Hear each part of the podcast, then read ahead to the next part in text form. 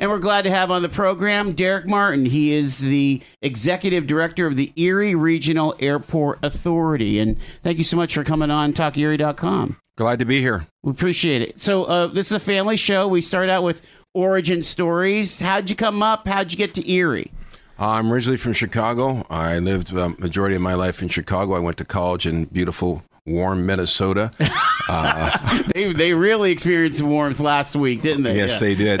Uh, even the locals were complaining it was cold. Yeah. And then I uh, I finished my college there. I spent a number of years refereeing professional ice hockey, both uh, domestic and internationally, and uh, worked for the National Hockey League for five years. Was in professional hockey for twenty, and then I was in, working in the travel industry. I worked for the Hertz Corporation, Northwest Airlines, and then came in, involved in airport management. I started off in a town in Rockford, Illinois, about 70 miles from O'Hare International Airport. Yeah. Made my way west to the west coast to beautiful Klamath Falls, Oregon. Uh, 45 minutes from Crater Lake National Park in about an hour. What's the three letter code for Klamath Falls? Uh, LMT. LNT. Okay. LMT. LMT. We actually play this game. Okay. Of of uh, actually, we just play this uh, on Thanksgiving with my brothers-in-law you know, of of all, you know, why yeah, LaGuardia, LGA, you know, why is uh, Orlando MCO? You know what I mean? Trying to figure that out. Mm-hmm. So yeah, I'm sorry I cut you off, but it's I, I, that's one of those uh, transportation geek things that we love to do. Okay, great. uh, so I went from uh, Klamath Falls, worked for the Port Authority of New York, New Jersey. Since you mentioned LaGuardia, yeah. Uh, so I worked for them for six years and on the executive management team in the aviation department. Then um, most recently, I was the vice president of operations and maintenance for Detroit Metropolitan Airport, along with Willow Run, their secondary airport as well. And and now I'm here in Erie. That that's a gorgeous airport, Detroit, isn't it? They they made some major investments. It's it's one of those really nice places to make a connection. Yeah, the, I actually was with I worked for Northwest Airlines when that was oh. built, so I was there from, from, the ground up watching it being built. The, the the steel actually was there the day that they put the train. Everybody you know knows about the train. Well, they had to put the train inside before they closed off the building. So it was the day that, that they put that inside the building with cranes uh, and, and, those sort of things. So it's a it was a fascinating experience. Great watching it being built, and great. I think it's one of the premier airports in the country from a ability to connect from point A to point B fairly seamlessly, especially domestic to international. Sure, sure. Yeah, I mean, well, engineering just kind of fascinates me. Yeah. All right, so well, let's talk about the state of transportation in Erie County from where you sit uh, in aviation. Oh, I think transportation is fine. I'm surprised how long it takes to get from point A to point B around here. I think you got too many lights. I don't know what's that going on. so trying to come across 12th or 26th streets at certain times of the day, it's it's pretty congested. Uh, I think that the, the, travel infrastructure is good from uh, getting people uh, about the community. Uh, the airport, we have uh, you know two entrances onto 12th uh, Street and exits. So I think we have what we need at the moment to facilitate the traffic of people coming and going to the airport. Parking is okay. Yeah, we have uh, currently have enough parking. We're going to do some reconfiguration of the facility. We're moving the car rental uh, locations. Um, there is a strip uh, lane outside the terminal building where you'll see uh, rent a car parking only, and then down at the end you have uh, a bus lane where people can get on the, the local city bus to get around town. Uh, that lane where they rent a cars is not efficient for our growth, so oh, okay. um, we're getting rid of that lane, and we're going to put a rent a car sort of ready area and return area in one spot, so it's just one location, and that way it'll free up free up some of the traffic coming in and out of the terminal building as people are picking up their you know uh, passengers that are arriving or you know grabbing an Uber or whatever they want to do.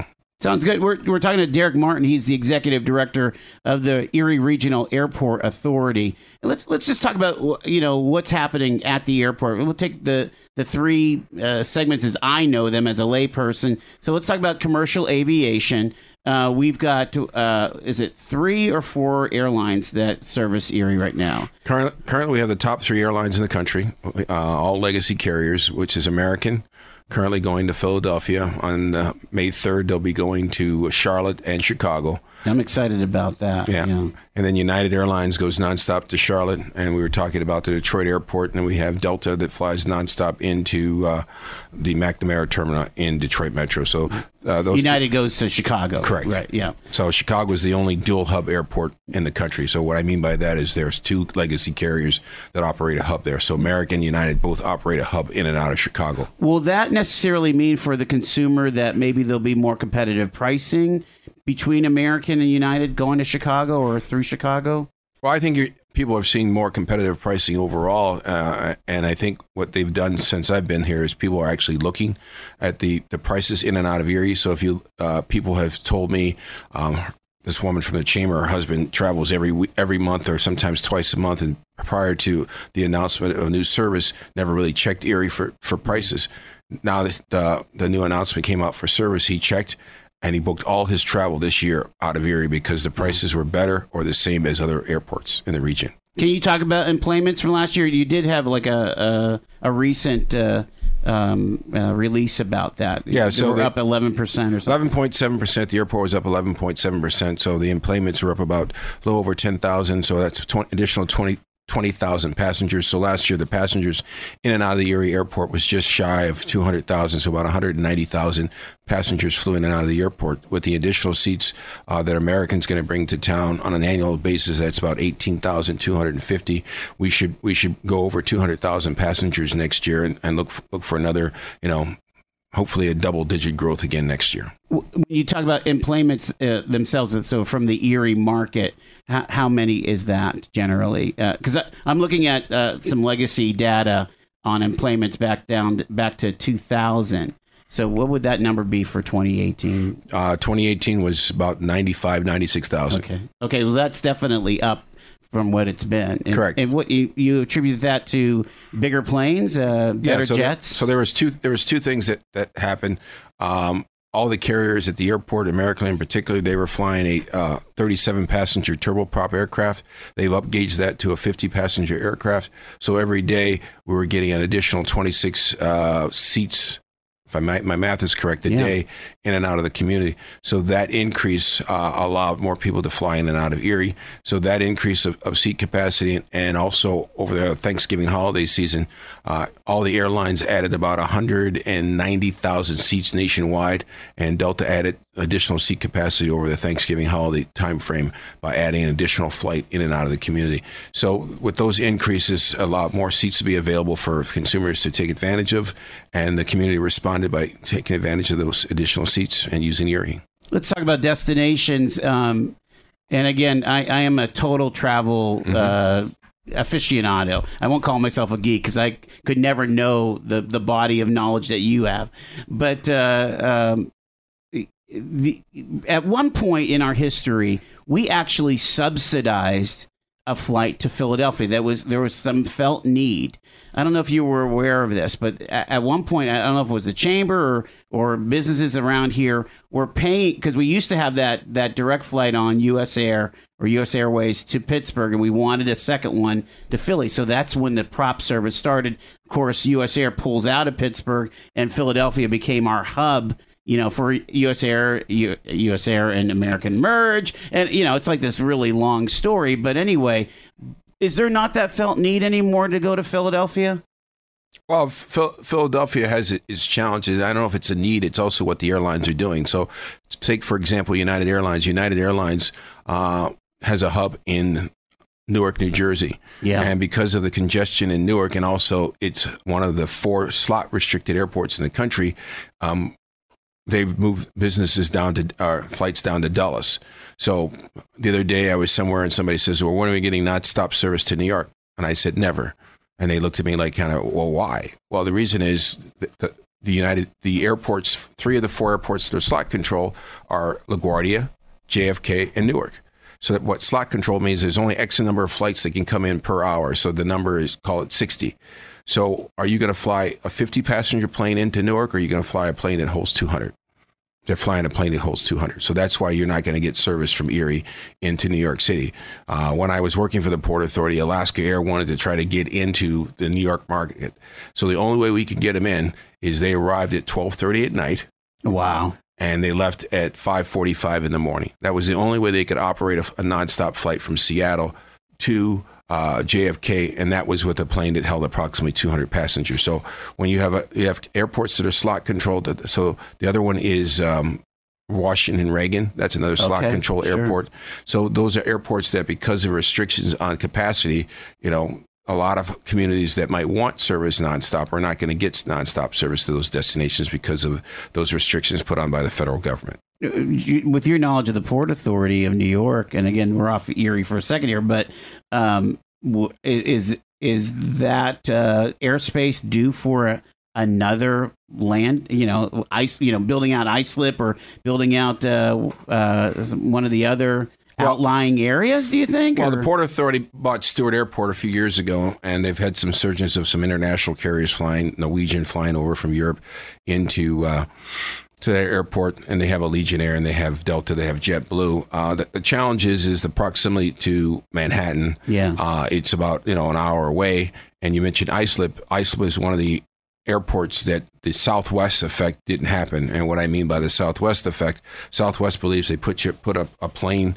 uh, where they where it is, and people will drive uh, an hour, right. hour and a half right. to get there. In New York, that didn't happen. Interesting. So the the number of um, seats in the marketplace that they wanted to have, uh, they had to reduce over the years because what they found was people that lived uh, east of Islip maybe used that airport, but people that li- lived west of that Islip airport used uh, LaGuardia or Kennedy. Right. So there was not a draw. The other issue is there is no public transportation. So if you're trying to get somebody into Manhattan for Islip, there's no easy way to get there. So those are some of the challenges uh, that that we see in the New York marketplace is that there really is no, viable alternative. We looked at airspace changes and those sort of things, but if you ever saw a visual of the airspace over New York City during yeah. the peak of the day, it looks like you're looking at spaghetti. How yeah. much congestion's in there? So the only thing you really can do in the New York market is fly bigger airplanes. You, you can't do uh, you know, more volume.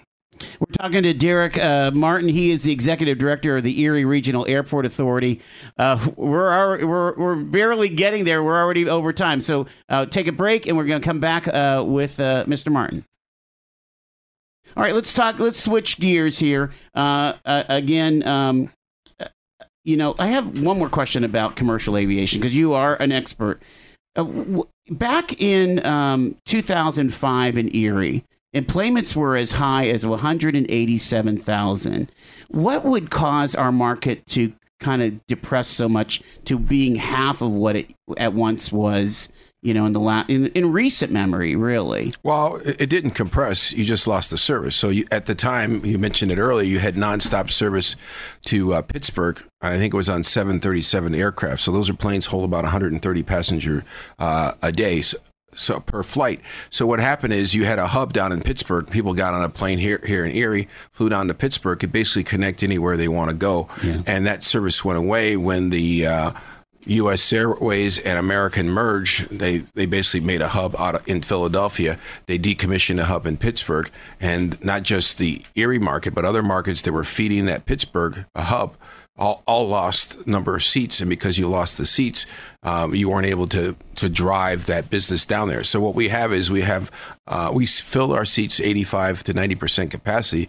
We just don't have enough seats in the marketplace. So we have people that are actually driving about 250 people a day going to other airports because we don't have the service. So it's not that people aren't using the service in Erie, is we don't have the seats. So Erie competes against other markets for seats. So you're competing against any other airport of similar size in the country trying to get from destinations point A to point B. So airlines don't spend a multi-million dollars to buy an additional plane. They yeah. try to figure out where the best place to put that plane. To, it is a zero-sum game then Correct. with the airlines. Correct. Okay. Just, that, just that like totally foot, makes sense. Yeah, yeah, just like football, when there's only going to be one champion a year, and so you can try to spend as much money as uh, Ohio State University, or you can try to spend as much money as Texas, but there's only going to be one winner. Interesting. Let's talk about cargo. Okay. At, at, one point, again, uh, just my memory serves that we we had a, a, a grand scheme of of like a, a cargo center uh, that would have a hub to, connected to Germany. How does cargo do in Erie? Uh, is there a market there for growth? Is there is there any economic development happening when, when it comes to cargo? Well, we're working on trying to position the airport for cargo. I actually had a conversation with our consultant today to make sure that we're doing a master planning process that that document has identified on the, what's called the ALP Airport Layout Plan a spot for for new cargo. Uh, the challenge with cargo is uh, it's outbound cargo. So I, I think when the runway was extended, uh, what was communicated to the locals was not a fair explanation. I think it was Fantasyland. Um, Oh, wow. because nonstop service to Germany uh, would be difficult because what's your outbound cargo? So I my first airport was a UPS cargo hub in um, Rockford, Illinois. That airport is 70 miles from O'Hare International, but it was also about 45 minutes from Lands End Outlet. Lands End has you know had their product in Sears, but before they were in Sears, they were only on a catalog. So UPS would bring their trucks back to the warehouse, load them up, take them out to the airport. We'd have 23 flights a night come in from all over the country, drop uh, the resorting those packages, along with what we got from Lands End Outlet. Those 200, 300,000 packages would be resorted in planes and they get shipped out. So there was this outbound component that made made, made sense. So right now in the, in the community, um, UPS I think buses things in, and we have um, four or five small aircraft come in daily from FedEx that uh, comes into the Erie community that from a cargo perspective, but the amount of cargo going out is very uh, limited from that perspective. So we have to work on how we can position the airport to, to serve a, a more geographical need. So one of the conversations I'm having is that if you want to set up your cargo distribution here in Erie, you could service Buffalo, Pittsburgh, and Cleveland so a, more, a longer geographical area. So as, as long as the trucking component makes sense, you know that's what we're working on. We also have to work with the local planning department to make sure we have the road infrastructure to get these tractor trailers on the uh, west or the east side of the airport um, and, and, and get to the back of the airport on the south side. So there's a lot of logistics working on it, working with some county planners and folks to understand what's needed. And we're trying to put together a uh, plan to continue to go after cargo You don't you don't have uh, manufacturers or goods makers here in Erie beating down your doors about uh, you know more cargo capacity. No, and I think the what was talked about before was something with GE. Yeah, And the GE's uh, capacity and things they've done in this community has Right. gone down dramatically. So the, there is there is not a manufacturer that you know has a volume of stuff. And the other thing you have to understand is, you know, is it something that you can put on a truck versus you put on the plane? And if you can put it on a truck and get it there, it's going to be less expensive than putting on the plane. So Chicago O'Hare has tons of inbound cargo, but those cargo planes typically go out at uh, 50 to 65 percent full. So if you have that problem at O'Hare, you can imagine what it would be like here in, in Erie. it makes sense. Uh, talking to Der- Derek Martin, he's the uh, executive director of the Erie Regional Airport Authority. Um, what did the eighty million dollar runway get us? It got you um, the ability not to take a penalty on aircraft. So what I mean by that, um, depending on the weather conditions, so the, one that's easy is heat. So if you're in Arizona or Las Vegas and it gets over 120, all the planes are grounded because they can't take off in that high heat. So if you have heat conditions here in Erie, the airlines were taking a penalty. Uh, they would take p- bumping people, passengers off or baggage off because there was not enough runway for them to take off. So the $80 million to get you a runway that could, could handle that. It's also it gave you a runway that can handle planes up to 257 uh, 200 passengers. So when the president came in, he came in on a, a Boeing 757. That's a basically a 200 passenger airplane. So it gave you the runway to accommodate larger aircraft, and those aircraft actually have the range to, to get you to Europe because we have 8,400 feet. But you know you have to have the, the, the business case to make that work and happen. And, and we're we're seeing less uh, we're seeing less canceled flights because of the length of the runway, right? I mean, it's safer in ice and and uh, inclement weather, right? Well, I'd say for overall, not- because you have an additional landing distance to land the plane and additional takeoff distance to take off, and so there's there's very few obstructions that, that are there. Every once in a while, we have to go out and remove trees that have grown uh, from a height standpoint from into the flight path. But other than that, um, you have the capability to do that. So when again, when Trump came to town, um, they flew in uh, cargo planes with all his they call him the beast, the car. So we had all those things here, and all those flew into Erie with no problem. So we had you know major cargo planes that are used around the world, you know, in uh, conflicts, and all those flew in and out of Erie with no problem. How does the pilot shortage, if that's really a thing, how does that affect Erie? Well, as I mentioned earlier, we were, we're competing. So the airlines are now competing to try to get pilots. I mean, they've been very aggressive. Uh, in the past, they never were aggressive. So what happened was, if you remember a few years ago, you had the plane crash outside of Buffalo. It was a Colgan Air that flew, went down. And uh, Senator Schumer, who puts his nose where it doesn't belong, Okay. He's- I'm not in his state, so I can say that. But anyway, uh, they put a rule in effect that changed the dynamics of trying to recruit pilots. So the old rule was the pilot had to have 750 hours, the co-pilot could have 250, and so you took somebody that had 250 hours, they worked with the co-pilot, he got to their 700, and then that person was able to become captain. So after that accident, they put a rule in everybody had to have 750 hours. Mm. Well, the NTSB did their investigation both of the pilots had over 750 hours. So that was not even was the, not the issue. That was not the issue. They made a poor decision. So mm. people make poor decisions, and we've we've now created with the retirements of pilots because there's a, a, age restriction for when the pilots have to retire, and now this new rule comes in effect. There's created a shortage of pilots. So all these airlines are being very aggressive. They're going to these schools in North Dakota and Embry-Riddle and other places that you know build pilots up. Kent State University, not far from here as well, Ohio State University, and they're they're paying these kids. Well, you come come with us, we'll give you a thirty thousand dollar bonus. Wow. I mean, that, that's how this whole dynamic has changed, and the salaries have changed and fast. You know, they were starting off maybe call it twenty eight thousand. Now they're at fifty thousand. So the whole dynamic has changed for these younger pilots that are coming in. Um, to uh, work for the major air carriers. Last question: You've been in the news a bit. Uh, oh, you know, over the mechanics issue and and the the the, the train dog issue. Uh, d- when you came to Erie, did you find some things that needed to be tidied up? Uh, would you consider yourself a disruptor a little bit, or? Well, I'm a rule follower. I referee professional ice hockey, so it's icing or it's not icing. It's offside. It says not offsides. Um, there were some liability issues with the mechanic issue. We have people sneaking on the airfield, operating, really operating a business illegally, and they weren't paying insurance. Uh, and so there was a recent uh, court case that basically said uh, that a, a, mechanic came on the airport, worked on a plane, forgot to put the uh, the oil plug in. That plane fell out of the sky, killed two people on the ground, and the airport was sued.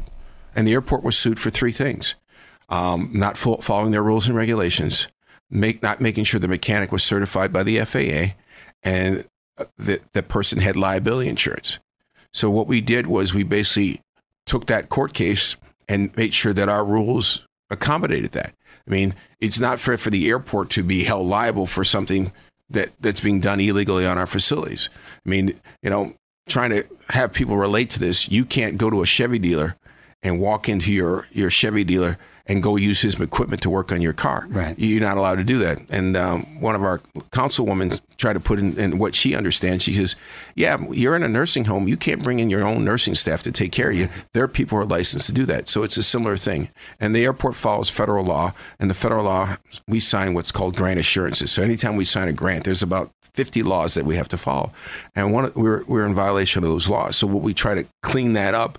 Um, you know, this issue started two years ago before I even got here. Yeah. They just didn't resolve it. So I worked to resolve it, and they they don't like that. Yeah. What's what's the, what's the, your priority for the next six months? Uh, just uh, kind of getting the basics going, uh, facilitating this new service to Charlotte. What what's the what's the big priority? Well, next six months is we want to make sure the new, new Charlotte service and Chicago service are, are, successful. We also are doing some remodeling. I mentioned the, the rent a car component. We're also doing uh, re- replacing all the flooring in the airport. We're replacing the the um, excuse me, the seating. We're also working to uh, make the restaurant accessible from the secure side. So I met with two gentlemen this morning at the airport and then put a sally port that somebody on the uh, non-secure side could have access, get a coffee, sandwich, whatever. So those are three big projects there. We also have what's called the snow removal equipment building. So all the uh, multi-million dollar pieces of equipment that we use out at the airport to remove snow, they're about $900,000 it's not good sitting outside. So we're building a building to accommodate those pieces of equipment. So we've got uh, quite a bit of construction projects and things going on as we move forward. Uh, so the next six months is going to be very hectic. Derek Martin, he is the executive director of the Erie Regional Airport Authority. Thanks so much for coming on the show today. We want to welcome Jill Harry and Brian McNulty. Thank you so much for coming on the air. Thanks for having us. We appreciate that so much. Uh, uh, so let, it's a family show, so we'd love to kind of get your origin stories. Uh, how did you get to the Erie region? Uh, uh why don't you go ahead, uh, Jill, and Uh, are, where'd you grow up and how'd you get here? Oh, I'm from the Venango County area, and I have lived there most of my life. So, uh, working for PennDOT was a great opportunity for me. I came to PennDOT about three years ago, and I'm the press officer. So, I'm the liaison between the department and the community, and the legislators and the media. Yeah, and, Oil uh, Oil City is kind of the regional hub for Yes. uh, uh, northwestern Pennsylvania, right? So okay, yes. yeah. And, and so yeah, so you like Venango County? Are you like in Oil City, Franklin? No, I'm, Reno. I'm a, I grew up outside of Oil City, currently live outside of Franklin, so I'm a little bit of everything. You're a little bit of everything. Uh, you know, uh, uh, is that the, that's the Allegheny, right? The, Yes, yes. Gotta, gotta know my geography. Uh, and, and Brian, how about you? Uh, are you? Uh, did you grow up in this neck of the woods? I, I grew up in uh, Ligonier, Pennsylvania, Oh, sure. so south of Pittsburgh, and uh, went to school at, at Pitt in Pittsburgh, and uh, started working for PennDOT in Indiana, Pennsylvania, uh, Okay. back in like 2009.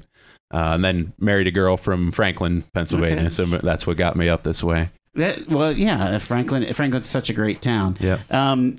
Yeah. So both Steelers fans, I would imagine, or Sure, yeah. Yeah, all the way. all the way. Yeah, I was gonna say. Yeah. All right. So let's talk about the state of transportation, and we'll let's limit it to Erie County because that's where our our listening base is. In your opinion, what how what's uh, the thirty thousand foot view of transportation in Erie County? Good, good question. Not probably not an easy one to answer. Um, the thirty thousand foot view, as far as as we're concerned with with what we call asset management. So how what's the condition of our bridges and highways like? Uh, the answer to that question is we're doing pretty well. Uh, so you know our our scores are good. I guess you could say our you know we have relatively low percentages of poor condition bridges uh, and roadways compared to other parts of the state. So as far as that goes, we're doing very well. That really is exciting to hear since, you know, we kind of cake on the salt and the anti skid because of all the snow that we get. Mhm. Right. Yeah. So uh, I would imagine that the the the, the big uh, gas tax increases helped that. It it has helped a lot. Yeah. We've we've seen a lot more projects, obviously more you know what what we can do depends on how much money we have and you know that's been a, a problem over the past decades or whatever so uh, we've seen more projects more more pavement more roads paved more bridges repaired in the last few years and expect to keep seeing more of that Maybe Joe, you could explain what is the overall prime directive of PennDOT when it comes to Erie County. What I mean, if you had to prioritize, what what what do you, what kind of projects are you going after? Is it is it rebuilding? Is it new infrastructure? You know, or or, or you know, missionally, what what is PennDOT all about? I guess. I can tell you PennDOT is about offering a safe uh, transportation system that's efficient and offers a good value. Beyond that, Brian really is the guy to answer the question. He works in the part of PennDOT that really does the asset management. So they go out and they assess the situations, try to come up with a plan, what needs to be repaired, and the timeline for getting those repairs done, so that when we look at our limited budget, we can figure out how we can get the most value every year, year after year. I mean, uh, so bridges obviously came right up because uh, you know if, if you have a poor bridge, then it's a big trouble. But uh, what are other prime directives? Would you say uh, is it is it traffic flow? Is it uh, repairing uh, aging infrastructure? What is it? Yeah, yeah. After you know, when we talk about asset management as if that's sort of our baseline to to fix those roads and bridges as they go as they go bad or before. Um, but yeah, safety, congestion are all things that we're talking about. Um, you know, our our sort of plan is set by uh, we work with county planners and other planners to develop our list, our playlist of song of uh, projects that we Right. want to tackle. And so they can range from anything from you know places where there's a disconnect for pedestrians to a very congested traffic signal to an unsafe intersection or something along those lines. And and uh, just so people understand, you know, where where are the boundaries that PennDOT is working? You you work within the city of Erie all the time, right? It's, even though maybe some of the maintenance, or especially for snow, snow removal, might go to the city streets department, but you, you have street, you have state highways with all throughout the city, right? Right, right. Mm-hmm. Yeah, like yeah, 12th Street, for example, is a state route throughout the city. So you know we have a uh, a project in the works in the next few years that will look at look at that route in particular. So I, I mean, we seem to go after 12th Street every five to ten years now. I remember it has to be what ten years ago now when 12th Street was re-signed as as 290. That was supposed to be the main east-west uh, uh, you know, corridor, uh, thoroughfare, if you will, uh, to keep people off of the Bayfront Parkway and the Bayfront Connector. Did it work? Good question. I don't know. I don't honestly know. I mean, yeah, I mean, I mean, because because that's again the hot topic is Yeah. so much traffic on the Bayfront, and but people are using the Bayfront incorrectly. You know, uh, in, again, this is my opinion as as a as a as somebody who looks at this stuff. Um, you know, they're using the Bayfront connector as an east-west thoroughfare, where, as opposed to an access road to get to to get to Bayfront assets. And so if you want to go to the library, sure, take the Bayfront. But if you want to get to GE, don't take the Bayfront. Yeah, sometimes I think we we put a project together and then the way people use it changes over the years. So you're referring to something that may have happened 10 years ago. So the way people use that when it first opened up may have been as we thought they would. And then transportation needs have changed. Um, what's going on down on the Bayfront is continually changing, as we know. So one of the things we do in PennDOT is to try to continually assess those needs, try to anticipate what they'll want in the future and how um, transportation might be changing so that our projects today will serve the community and then go back and reassess. Did we, was that a success? What kind of changes can we make to then adjust to the way people are changing their transportation needs, like additional bicycles and pedestrian needs that we mm-hmm. might not have thought were going to be in place that are? Yeah, because uh, it, you know, just more of a fundamental question.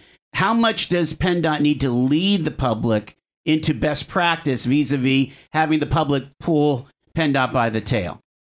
Yeah, it's a real it's a real balance on every single project, and we're we're talking about that right now with the Bayfront. Is that you know, um, what you know, what does the community want that highway to do? What you know that what you mentioned the initial question was what should it look like? What should it do? There's a lot of different people. There's maybe 30, 24,000 or so people who drive that every day. Wow. And uh, it's a lot of different opinions as to what, what purpose it should serve, you know. And again, like Jill said, it's it's changing all the time. So We're talking to uh, Jill Harry and Brian McNulty. They're from PennDOT. If you want to weigh in, 679 1080 is the phone number. Uh, okay, let's click off the major projects for 2019 because uh, you're almost done or, al- or fully done with the like the Fairview roundabout. Uh, you have some stuff going on on I 90. Can you go over some of that with us? Sure. Yeah. The uh, the Fairview roundabout is like you said. It's uh, most of the way. It's about complete.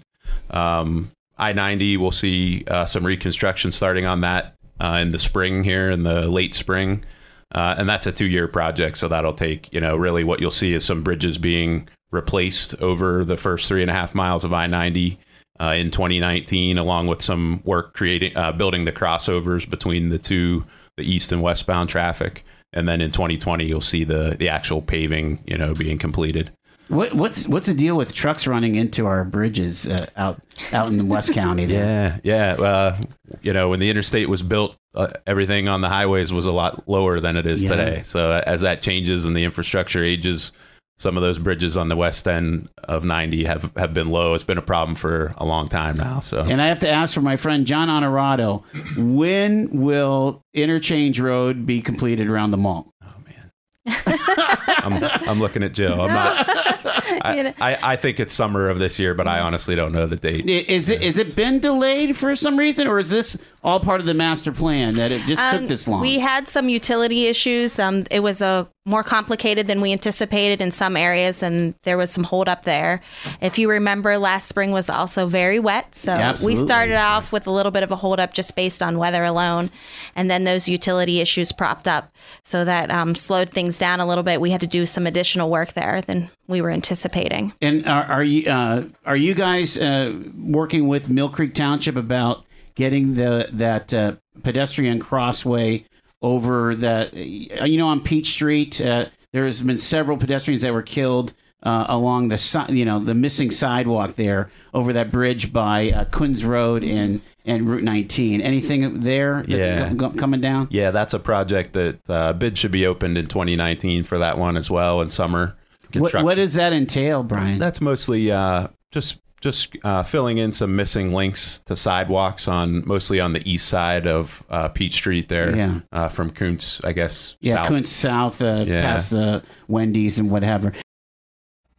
Alrighty, we're talking to Jill Harry and Brian McNulty from PennDOT, the Pennsylvania Department of Transportation, keeping our roads and bridges safe, and and also again, your your mandate is is multimodal, is it not? I mean, uh, you're you're Yes. you, you know you've been you've been signing. Uh, well, I guess when, when Governor Ridge was in, you know, he's a big uh, bicyclist, and so all the bike uh, all the bike routes got set. So we have, uh, I think it's Route Z up here, um, you know, to Yep. to go across uh, the county. Uh, I, I tell you, um, just just as an aside, th- one of the one of the issues we are having in in Erie is uh, motorists are not s- smart about how to deal with with uh, mo- uh, people on bicycles, and we have a very bicycle friendly terrain here because of the lake plain. So if you you can go from northeast to East Springfield or West Springfield, and you're basically on a flat lake plain, and so.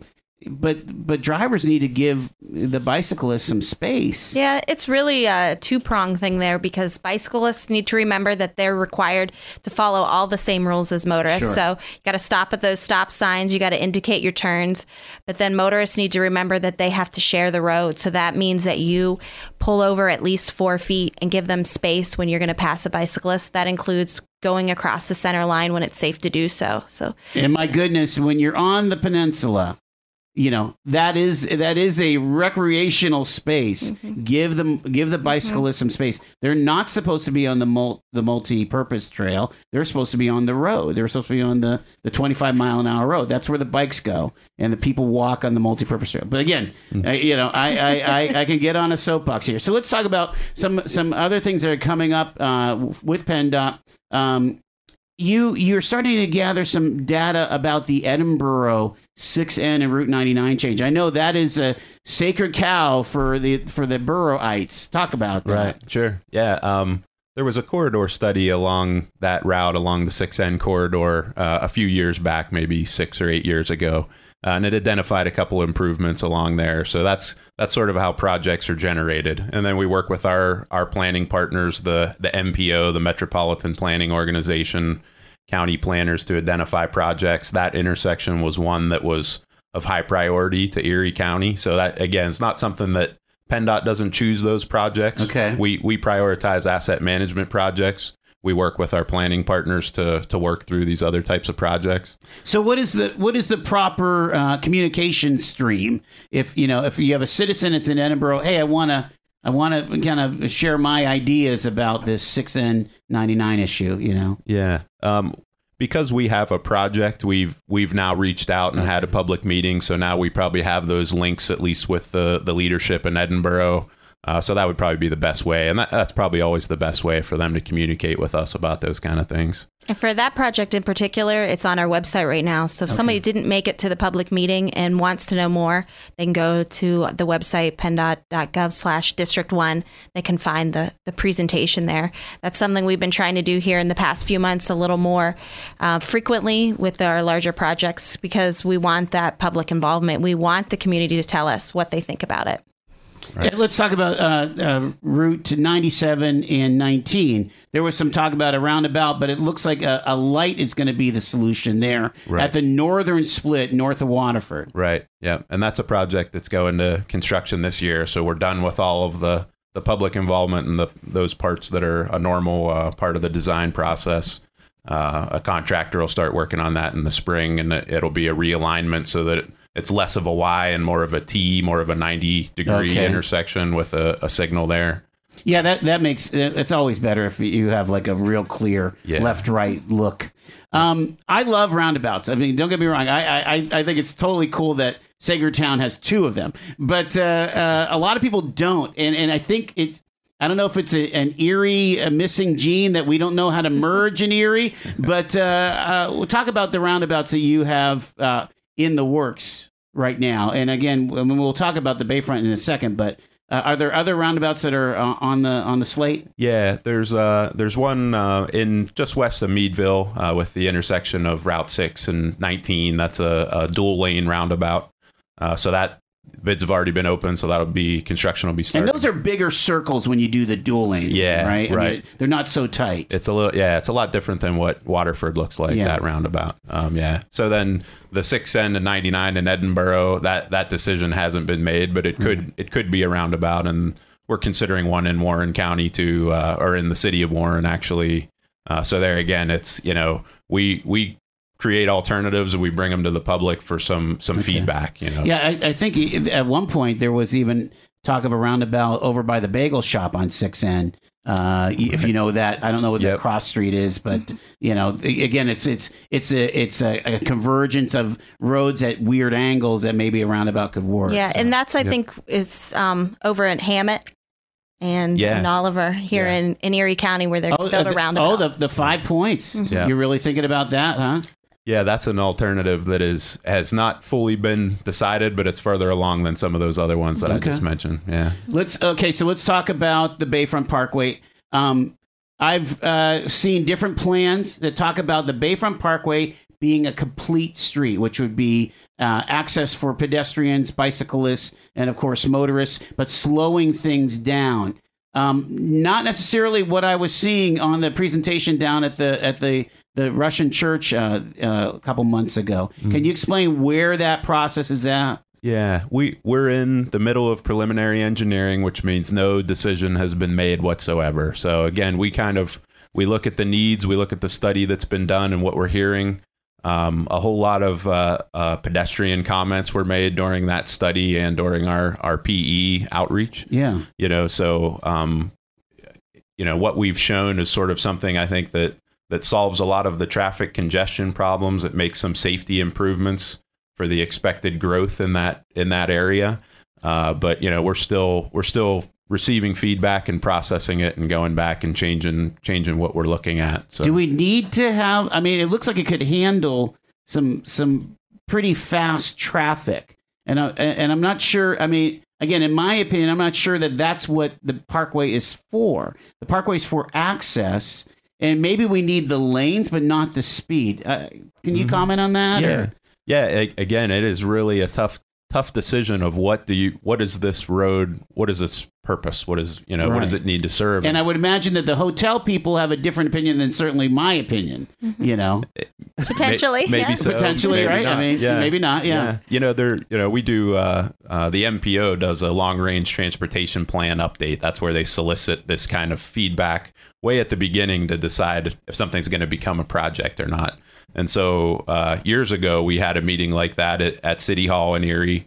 And folks came in, and again, you think about if if twenty four thousand people a day use that highway, you might have 24,000 different opinions about how it should operate. And, and we Right. had we had folks come in that say that hey, we want to slow traffic down. We want this to be very pedestrian friendly. And we've had other folks who came in and said, I want to be able to get across town quickly. You know, I want Right. to use it almost like a a bypass. So we're Right. we're wrestling with all those different sort of viewpoints. Well, I don't, I don't, I don't envy your position because that probably is going to set us up uh, uh, for 25 years in the future. What what decisions are made right now? Right. I, uh, before I let you go, I want to read a um, uh, a a comment that came in from a friend. Uh, please relay this message to your guests. Working for PennDOT, I imagine, is often a thankless job. On behalf of the Erie citizens, I would like to thank say thank you for doing a great job in keeping our roadways safe and in good condition. I know our area and weather conditions prevent many challenges, but I'm thankful for all the hard work and planning put into infrastructure. I live by the interchange. I must say that the crews you had there working were polite and professional. Thank you for all you do. So that's a great way to, Great Oh, to hear. thank to, you. to cap off our talk. we appreciate Thank that. Uh, we're going to have you back because there's there's a lot more to talk about when it comes to our road structure. Jill, Harry, Brian McNulty from PennDOT, thank you so much for being a part of the Joel Natali Show. We are so glad to have Ed Torres. He's the operations manager of the Erie Metropolitan Transit Authority. Big stuff is happening at EMTA. So glad that you're here, Ed. Yes, thank you for having me. All right, so this is a family show, so we do origin origin stories. How did you get to Erie? Did you grow up here? Did you are you a transplant? No, actually, I uh, was born and raised here in Erie. Were you really? okay. yes. And, and uh, did you go to school here? Or, Yes, Yeah. I, I went to the public schools here and actually graduated from Central High. okay. Cool. And then uh, from Central High, I went on to Gannon, and then I worked uh, a little bit at Hamot, and then from Hamot, I went on to um, busing. Okay, and and and you have this unique position that you're in management now, but you were a driver uh, for how long was that? I was a driver for almost 16 years, and then up to August, I became an operations manager. Okay, terrific. And so, all right, uh, uh, well, let me get ask you the overall question, then I'll have to ask you about some of your stories Okay. because uh, you know. So as you see it, um, as part of operating this uh, Metropolitan Transit Authority, what's the state of transportation in Erie County as you see it? Oh, the state of transportation is looking great.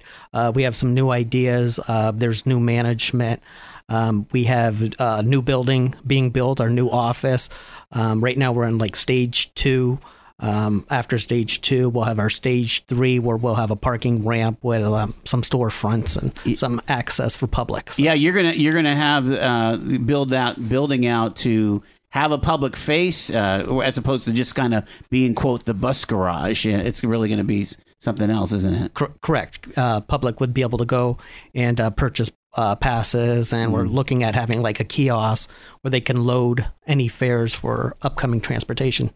All right, so um, so talk a little bit about your experience as a as a bus driver. Who, uh, um, you know, you you guys do a lot of different populations on the bus, right? Because you do you have you have the school district, um, you know, contract. You have uh, basic runs to you know fixed route. You also are uh, in you have the contract for the lift. Uh, I mean, EMTA does a lot of different things for a lot of different uh, people. Um, you know, uh, have did you ever have like a medical crisis you had to deal with on the bus, or uh, it- was it pretty smooth sailing, or you know? Uh, for the most part, uh, my duration driving was was pretty smooth. Um, we did have a few drivers that uh, they may have had a passenger that had a seizure at the time of the bus or a medical yeah. condition, so they pulled the bus over and sought medical attention for them right away. And so you just get on the horn and and, and call in an Correct. ambulance. Correct. Okay. We'd call dispatch, and Yeah. then dispatch would also relay that message to nine one one. And uh, who's who's riding the bus these days? Is uh, are you finding that um, that the the generation coming up is is more uh, uh, attuned to riding on public transit? Uh, the the newer generation, yes. Um, there's there's still the little gap in between the nervousness. Um, I would say teenage years where they're kind of afraid to take the bus um, because mom and pop would drive them around. Yeah. But now with technology and phones and the app, they're becoming adjusted to this type of uh, uh, technology. And this new app makes it easier. They can tap on our app and they can see where the route goes or when a next bus is coming. So you're saying that as you uh, as EMTA made more investments in technology, it is opening itself up to new uh, audiences, new dr- uh, riders. That's correct. Okay, so yeah, and I used I used it. Uh, here, here's my here's my latest bus story because I'm a uh, I'm a big bus rider. I used my uh, my coworkers used to kid me because I would take the bus in the middle of the winter. It would be snowing and blowing, and I would take the bus from Peach Street to Edinboro. I was able to get on that Edinboro bus anywhere along um, Peach Street, and again, sometimes the bus was so full I had to stand because it was full of Edinboro University students, right? Especially, you know, during obviously during session, Exactly, right? exactly. But um, you also had Edinboro University workers there, and then you know the the odd person like me who has I, I have a job in Edinboro, so I had a job in Edinboro, so I, I jumped on the bus. Anyway, anyway, um, you know the the uh, I, I, I- you know the, the the the latest use that I had was I was on jury duty, And I said, "Oh, I'm not going to bring my car to the to the ramp and pay, even if with a discount from the jury duty, it was going to still be less expensive to, to jump on the bus." And so I did. I, I went on the State Street, I think it's 27 or something like that, and uh, did did the bus all the way down. It's just so easy, especially in, in the summer where you're like out in the sunshine and it's a beautiful day, and you got to get on the bus for for uh, for jury duty. Um, do it, but uh, do like are you seeing like workers at Erie Insurance or workers at Gannon? I mean, are people using it in that kind of regard uh, so much? You know. Um, we have uh, seen an increase in uh, people for e, uh, UPMC. Oh, okay, And, uh, sure. UPMC, they're allowed to ride the bus with their card. So uh, coming from other parts of town Yeah. into work. Uh, one of the, the problems that we do see is um, Erie's still a town where people are, are focused on having their car nearby. And so we Even ha- though they have an eight-hour shift, Yes. you know, seven to three or whatever, right? I mean, hmm And and like we have a park and ride, uh, the Hoffman Park and Ride out there off of uh, 16th and Lincoln. And we we're encouraging people to park out there, catch our shuttles in the morning to come into work, and you know then your your car is left out in that area and you're fine. Especially during uh, eight great Tuesdays or Roar on the Shore, traffic's a little bit congested here. here we have that bus will take you to your car.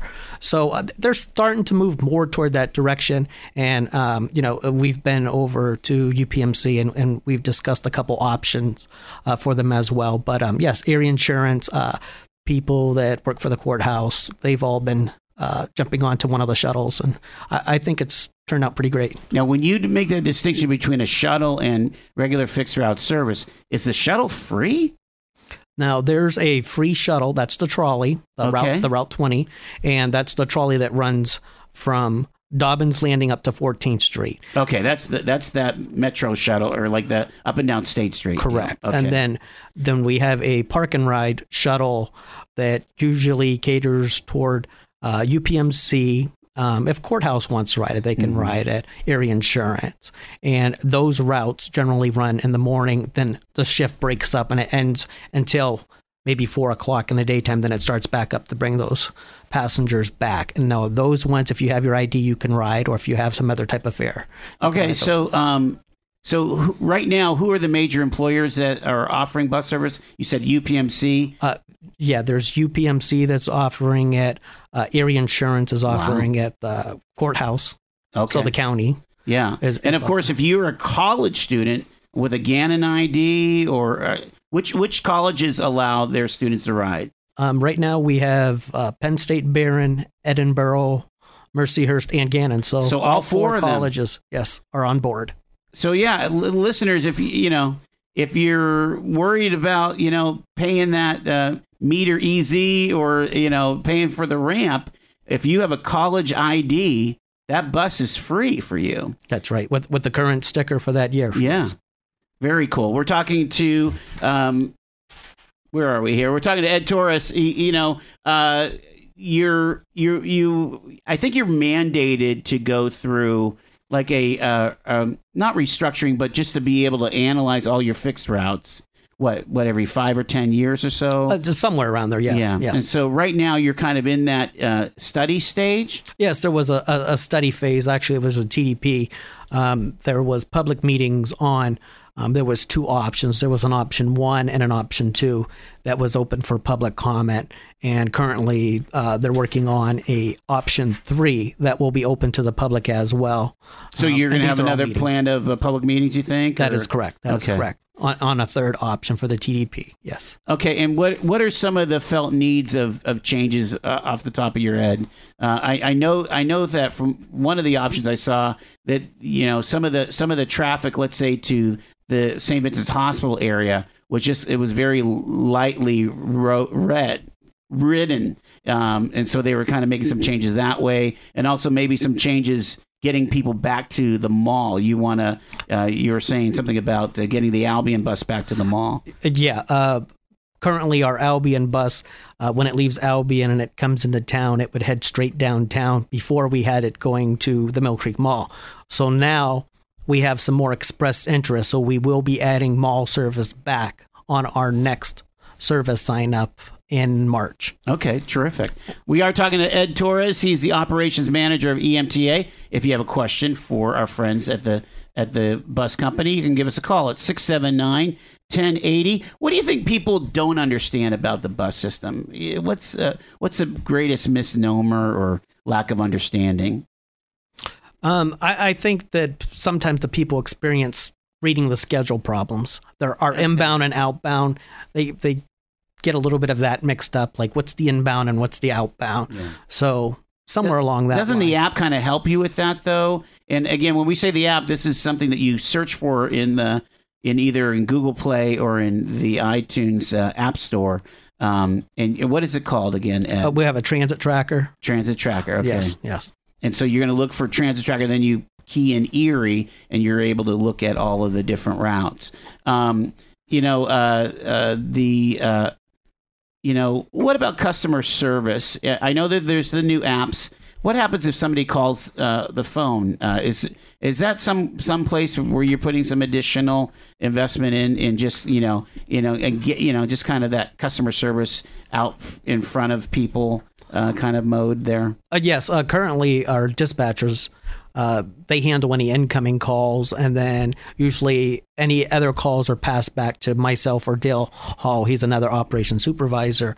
But in the near future, we would like to bring on board uh, some customer relations uh, personnel to handle specific customer comments or complaints. Okay, well that's that's that's great because again, sometimes it's just people that want to know, hey, is my bus late? I, I remember being in that situation, you know, especially in the blizzard, you know, where your buses could get 20, 30, 40 minutes late. You're standing out there wondering, well, where is it? This is before the app, kind of not knowing where the you know the, Exactly. the guy was actually at, and so and, and then if the phone is ringing off the hook, or you know if there's too many calls, it's a kind of a double whammy, you know, because you're you can't get any information. You're out in the cold. You don't know if you should leave the the position and get get shelter or something like that. Exactly. And then we also try to post um, any delays on our website as Okay. well.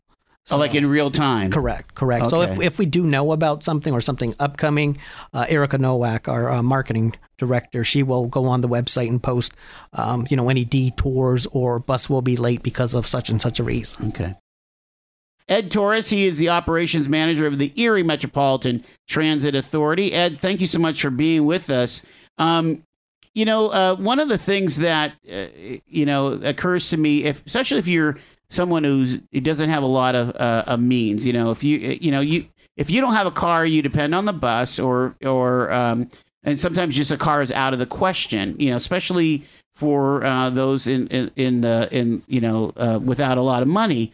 Um, but I'm mostly concerned about you know in the in the the urban I'm sorry the urban poor have a lot of access right I mean if they want to get to uh, you know downtown if they want to get to the clinic if they want to um, you know get to the mall you know there's there's fixed routes all throughout um, you know the city Yes. but let's talk about the urban poor because like I know for example like that route to uh, Corry, Corry, is that just once a week now, or is that daily? that's uh, five days a week. It is. And does it go through Waterford and Union City, or Uh, yes, when the when the route first started a couple of years ago, that route would have left the garage and then it would have went Parade Street up Route Eight, so it cut out a lot of that oh, area. it did cut it out? So okay. what we found out was there was a greater need to start that bus from downtown, and we'd run that bus up through Millcreek Mall, then up through Waterford, Waterford through Union City, and then Union City over Six in the quarry.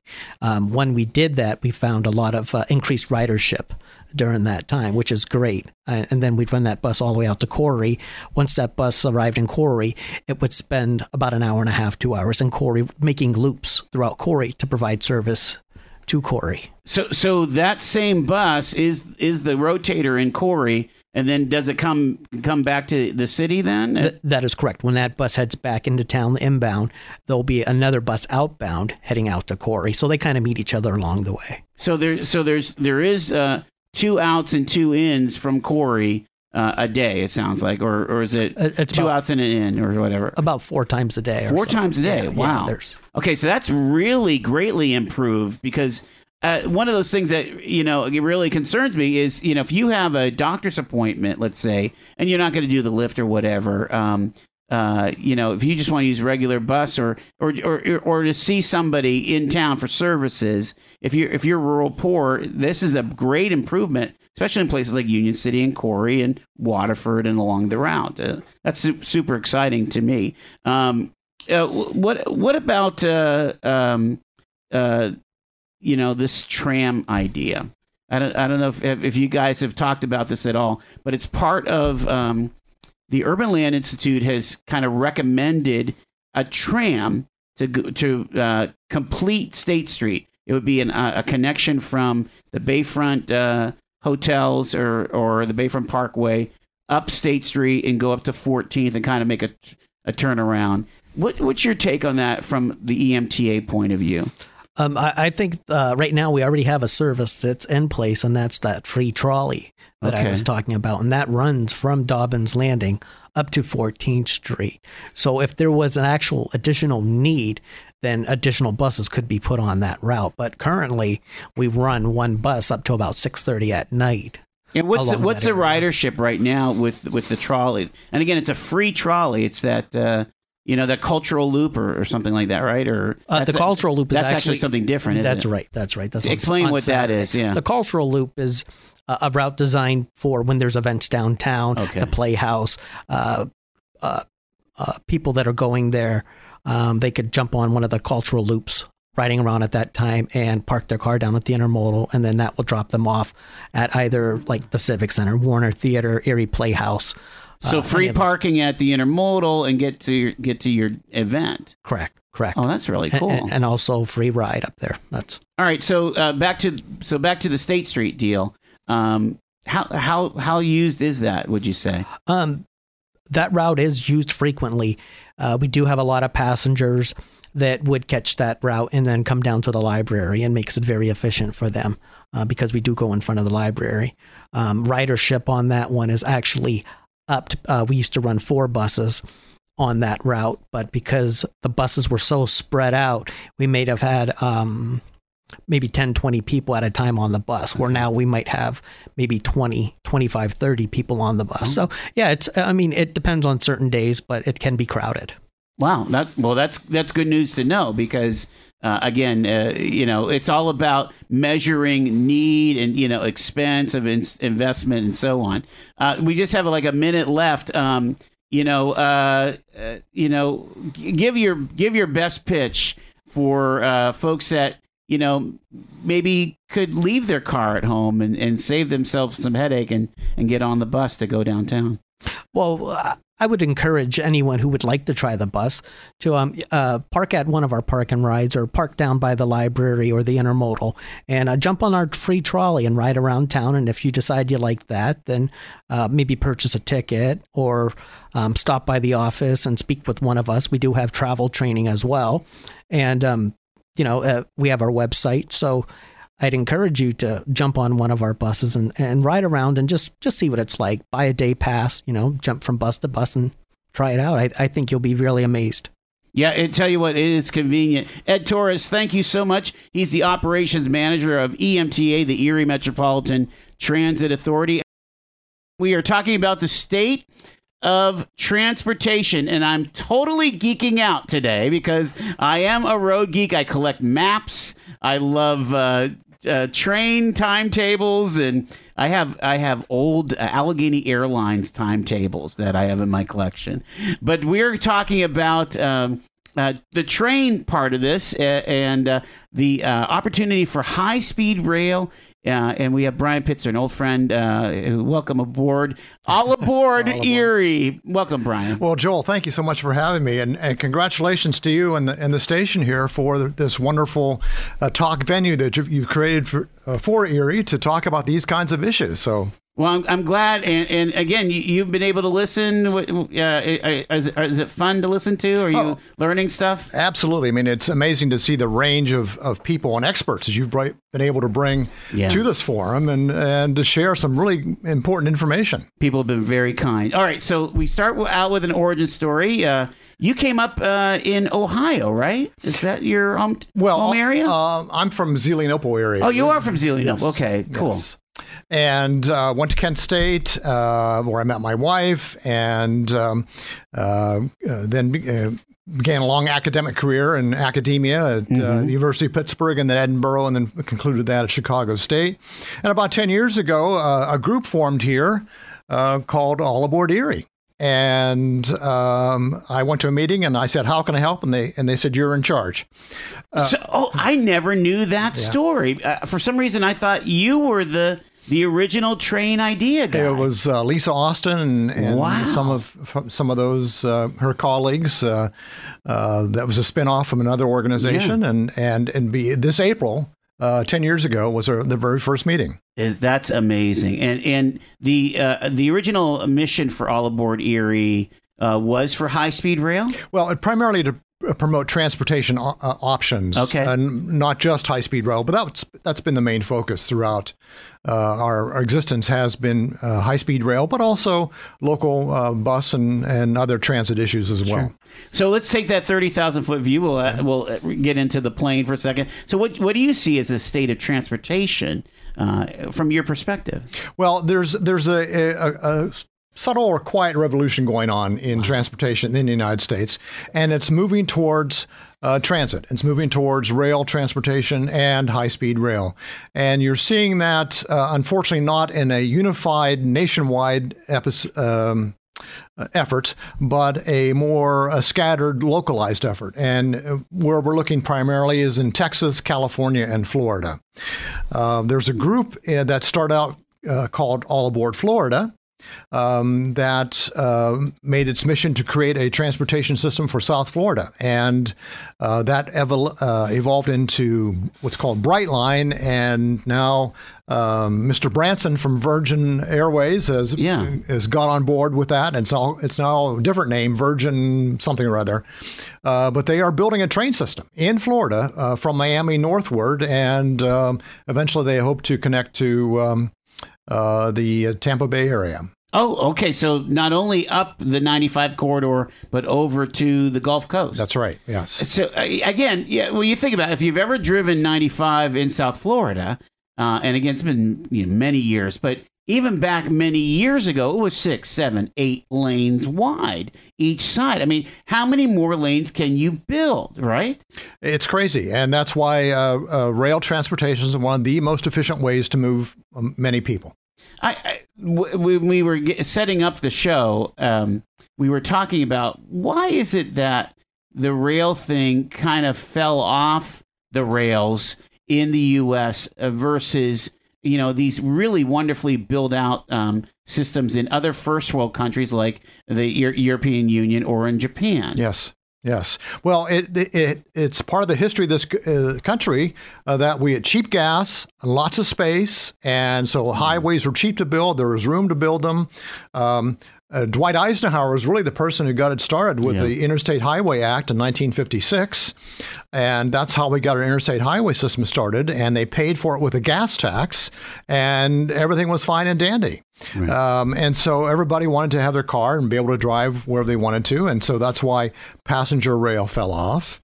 Uh, we, uh, it, you know, it's and when- that's intercity rail. But even Yes. but even the the concept of uh, intracity rail, you know, ripping out the trolley tracks and things. Erie was an innovator when it came to the trolley a hundred years ago. We were we were ahead of the game, right? Yes, yes. Uh, we had a wonderful, a robust uh, trolley system in Erie, but it was killed by two things the Depression and the automobile. Uh, keep in mind that uh, the tr- trolley system Erie was a private company, a for profit company. And it's very difficult for uh, private companies to make money when you're competing against what essentially is a free service. And the highways, uh, the streets are free to use, um, and uh, they're subsidized by taxes, so it's not a, level playing field by any means.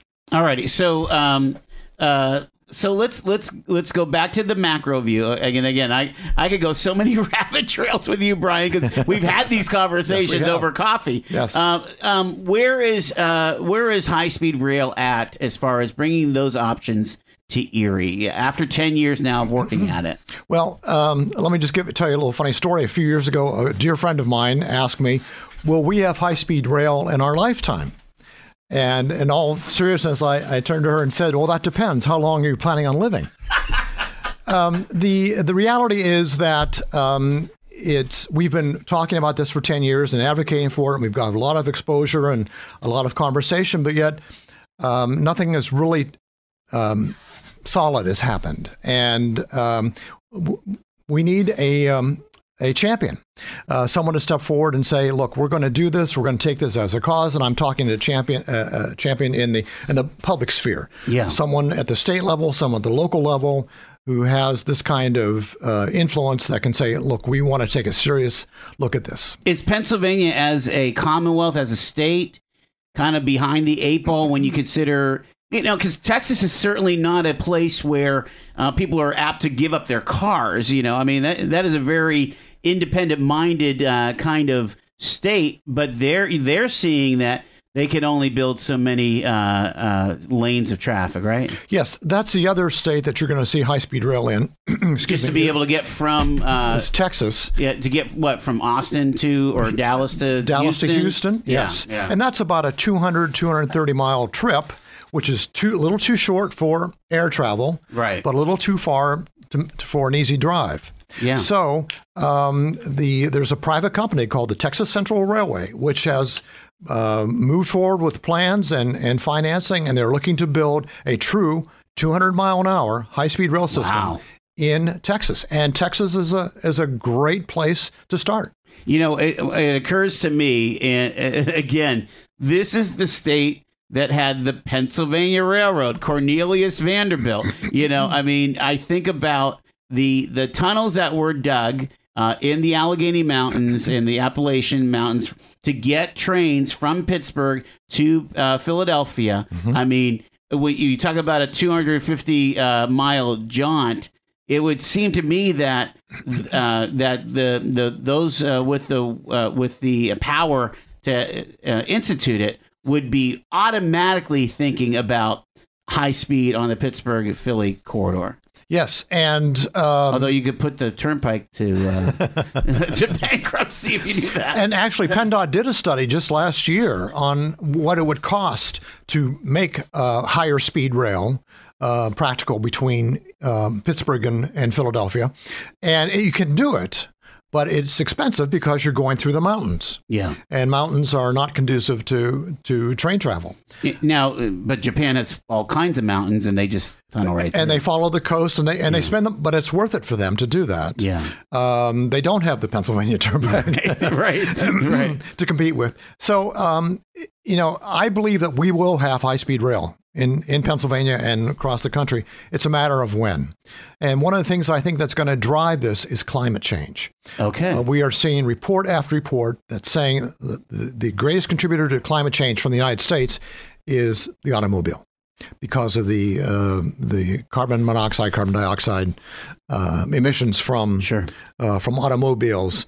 Um, uh, once we get serious about climate change, we, then uh, people are going to say, well, one of the solutions is rail transportation. We're talking to Brian Pitzer. He's from All Aboard Erie. If you want to weigh in, maybe you think maybe you think high speed rail is a, a boondoggle. I don't know, but, but uh, we'll let, let's have a, a, civil conversation about it. Six seven nine ten eighty. I want to look at your map because again, I'm a I'm a big map guy, and so uh, let's talk about the Erie solutions to high speed rail. Now you have these delineated as to all of the current rail um, rights of way, yes, correct? That's correct. The red is the current rights of way, the blue is Interstate 79.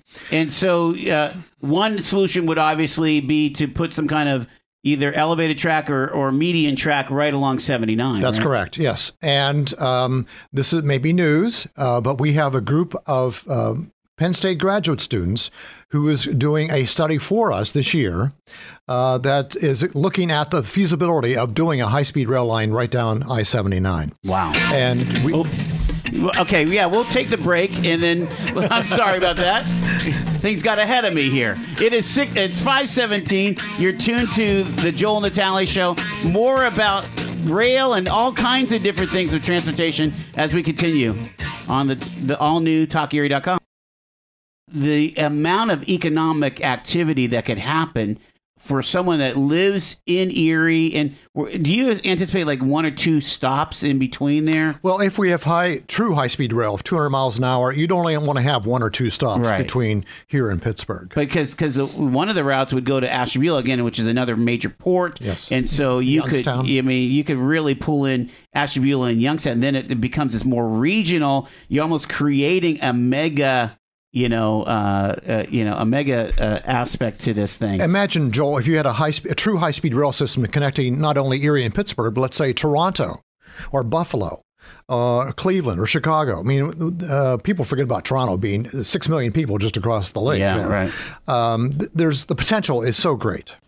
Let's take a call. Um, caller, you're on with uh, Brian Pitzer as we talk about transportation here on the Joel Natale Show. Uh, good afternoon. And um, I just want to uh, kind of interject uh, relative to my experiences using uh, rail transportation in Italy, which is so advanced. Um, I've been there, you know, several times. We never rent a car in the mainland.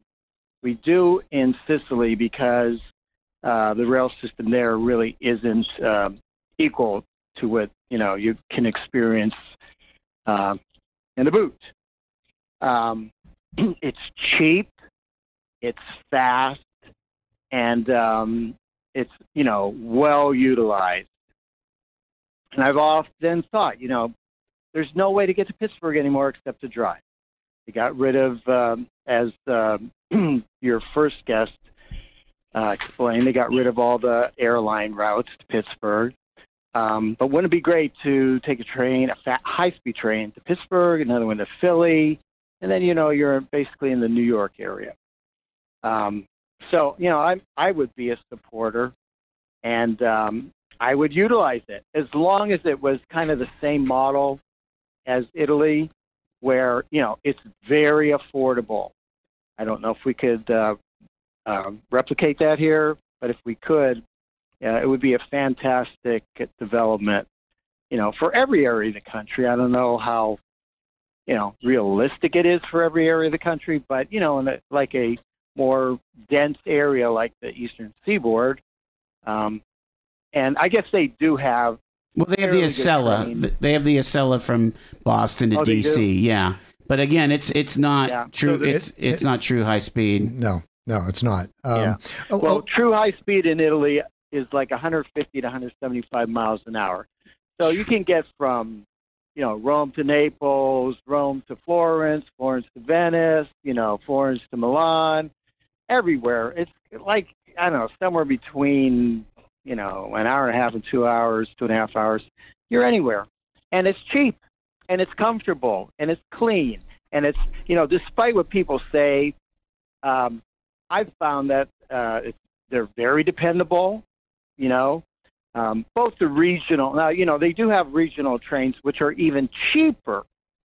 I mean, Right. high speed costs a little bit more, but you know, Okay, let, uh, let's let Brian. Let's let Brian respond. Uh, I mean, w- Yeah, what go a- ahead. what about a European uh, model for the U.S.? Wouldn't that be wonderful? I mean, the caller has listed all those wonderful reasons why the the train systems in Europe are so successful. They're fast, they're clean, they're convenient, they're frequent, and and actually more than high speed rail, people want frequent service, frequent dependable service. They can you know they'll know within an hour there'll be a train to Pittsburgh, there'll be a train to uh, to uh, Cleveland or Chicago, um, and and and they started a long time ago. You know, Japan started planning for their high speed uh, train service back in 1959. Yeah, right after the war, right? I mean, And then five years later, it was operational, and here we are, 50 years later, and we still have nothing to, to compare to it. let's take another call. You're on with uh, Brian Pitzer and Joel Natale on TalkErie.com.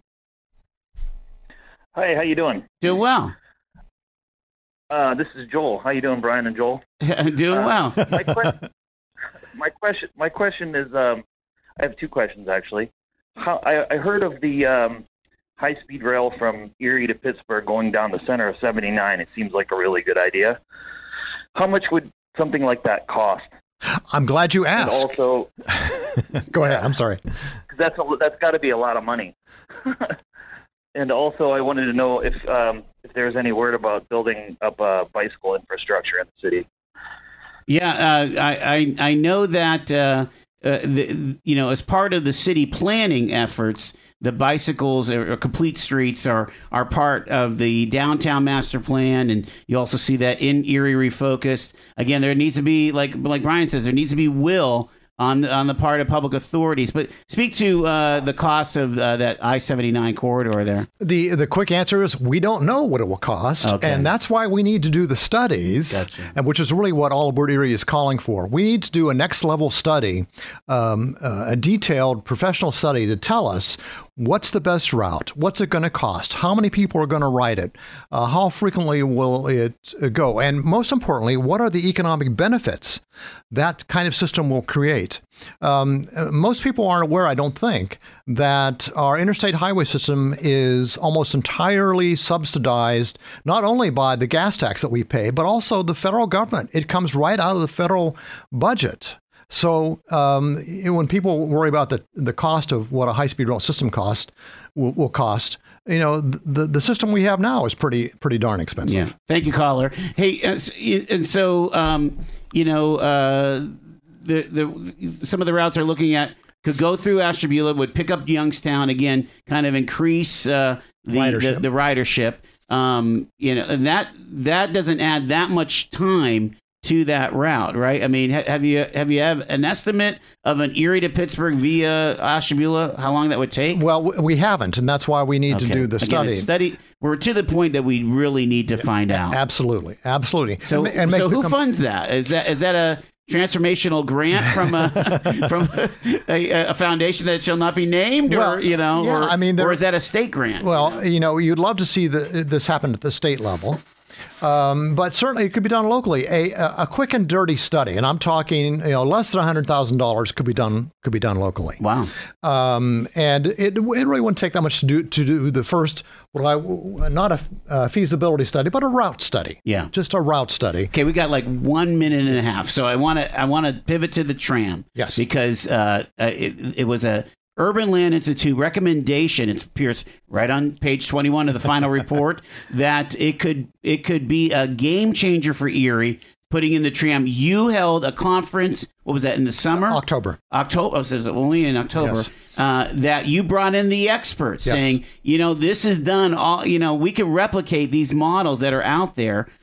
Give the best pitch for the tram. Well, uh, where we've seen um, streetcar systems put in uh, in the across the United States, and there are many, many cities that are adopting and creating transit systems. They work wonders. Not not everywhere, but in uh, where they uh, are designed well and thought out well.